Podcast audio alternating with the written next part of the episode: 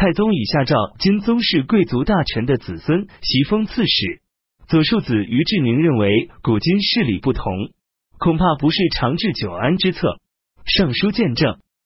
侍使马周也上奏书，认为尧、舜这样的父亲，还有丹朱、商君那样的儿子，倘若让未成年的儿子承袭父职，万一骄横愚钝，百姓们遭殃，国家也因此受到损失。如果想取消他的袭职，则其先人功劳尚在；如欲保留袭封事，则他的罪恶已昭彰于世。与其毒害芸芸众生，无宁割舍皇恩于已经死去的一个大臣，这是很明显的道理。这样看来，一向称之为爱护他们的做法，其实正是害他们。我认为只应该赐给他们十亿封户，如果真有才能，则量才授予官职。使他们得以尊奉皇恩，而子子孙孙享受福禄。适逢司空赵州刺史长孙无忌等人均不愿意去就外职，上表执意辞让，称秉承皇恩以来，形影相吊，如履薄冰。宗族的人忧心忡忡，如同置身汤火之中。追溯下、商、周三代封邦建土，是由于力量不能制衡诸侯，便失利于他们。礼乐作为节制修饰，多非出自王朝。两汉罢除侯国，设置郡守，免除过去的弊病，深合事理。如今因为我们这些人的缘故，又重新变更，恐怕搞乱了王朝纲纪。而且后代余有无知的不孝子孙，有人会触犯国家法令，自取灭亡，更因袭封的赏赐而遭致灭顶之灾，实在是可怜。愿陛下停止赐封世袭刺史旨意，赐我等保全性命为盼。长孙无忌又让其儿媳长乐公主极力向太宗请求，而且言道：“我披荆斩棘，侍奉陛下，如今海内升平，为何又要将我弃至外州？与迁徙有什么不同？”太宗说：“割地已分封功勋大臣，是古今的通义。朕的意思是想让你的后代。”辅佐朕的子孙共同传之久远，然而你们却多次上言，充满怨言。难道是朕强迫给你们土地吗？庚子二十七日，下诏停止世袭刺史。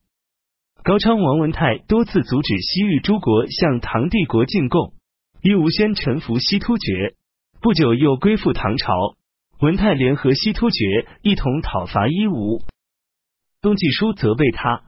又征召其大臣阿史那举，想与他议事。文泰不让他出来，而派他的长史雍前来谢罪。颉利可汗灭亡后，在突厥的中原人多投奔高昌。太宗诏令文泰放他们回到唐朝，文泰将他们隐匿大放，又与西突厥一同进攻燕齐。燕齐上告唐朝，太宗派余部郎中李道玉前往询问情状。并且对高昌来使说：高昌这几年以来，不向我大唐进献贡品，不行藩臣的礼节，所设官职称号，均与我大唐一样，挖城掘沟，预备进攻。我大唐使者到那里，文泰对他说：鹰飞翔在天空，鸡伏窝于草蒿，猫戏游于厅堂，鼠嚼食于洞穴，各得其所。难道不能让其自我发展吗？又派使者对薛延陀说：“你既然身为可汗，就应与大唐天子平起平坐，为什么要拜他的使者呢？待人无礼，又离间周围邻国作恶，不除掉他，怎么能劝善止恶？将于明年发兵讨伐你们高昌。”三月，薛延陀可汗派使者上言：“我等禀受隆恩，想要回报，请求征发我方军队为先导进攻高昌。”太宗派民部尚书唐俭，又领军大将军执师司隶携带丝绸送给薛延陀，与他合谋共同出兵。夏季四月戊寅初五，太宗巡幸九成宫。起初，突厥突利可汗的弟弟节社帅跟随他入朝，被唐朝任命为中郎将。他居家强横，便埋怨突利对他斥责，于是诬告突利谋反。太宗因此轻视节射律，很久没有晋级。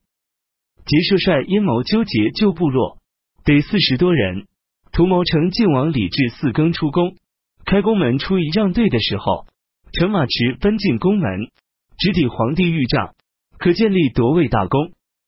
甲申十一日，结社帅等簇拥着秃利的儿子贺罗胡，夜间潜伏在宫门外，赶上刮大风，晋王没有出宫，结社律担心天近拂晓，遂带兵闯入行宫。穿过四道木栅，胡乱射箭，宫廷卫士死几十人。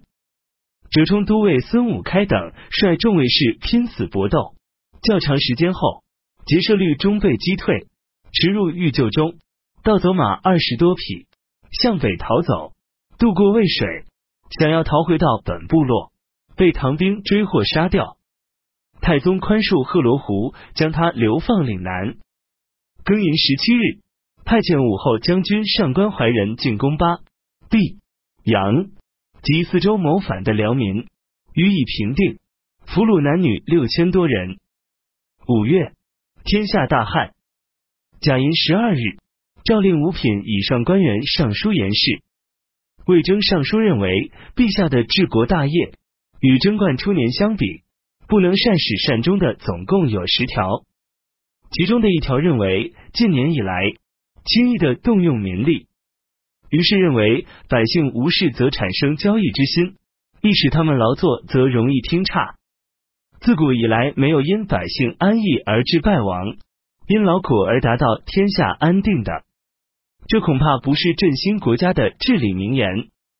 太宗大加赞扬，感叹道：“已将你的奏书挂在屏风上，早晚观看，并将你的谏言抄给史官。”仍赐给魏征黄金十斤，御马二匹。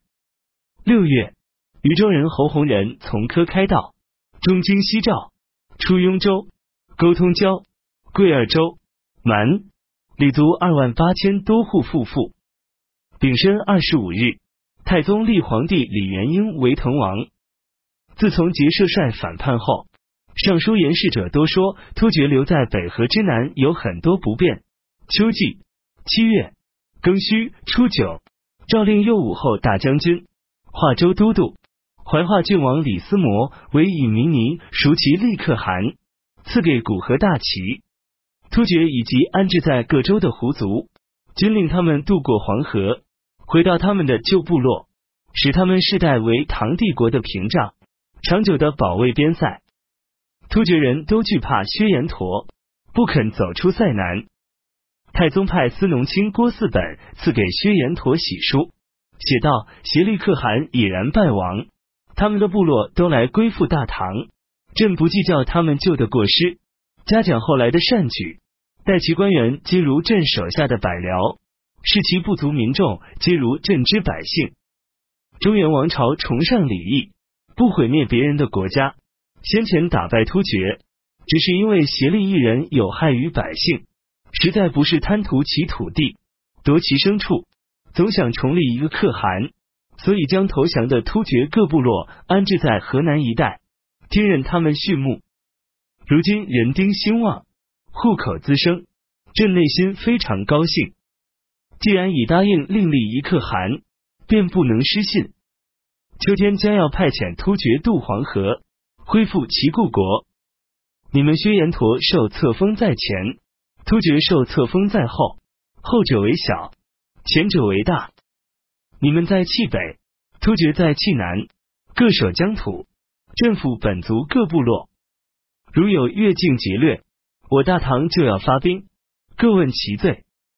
薛延陀接受此诏令，于是让司摩率领所辖部落建牙帐于河北契南一带。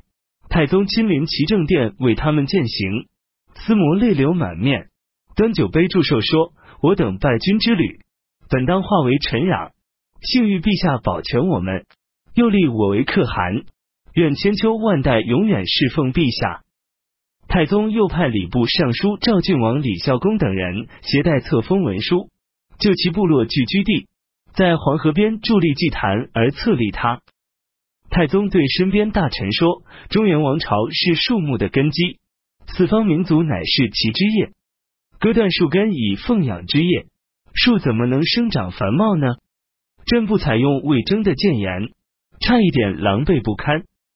又任命左屯卫将军阿史那忠为左贤王，左武卫将军阿史那尼孰为右贤王。阿史那忠是苏尼师的儿子，太宗待他甚厚，将宗室女许配给他。等到他奉旨出塞，仍然怀恋唐朝，见到来使必定流泪请求入朝侍奉太宗。太宗下诏答应其请求。八月，辛未朔初一，出现日食。太宗下诏说：“身体毛发皮肤是父母所给，不敢有丝毫损伤。近来上诉告状的有人自毁耳目，从今往后再有此类事情，先鞭笞四十，然后再依法处置。”冬季十月甲申十五日，太宗车驾回到长安。十一月辛亥十三日，任命侍中杨师道为中书令。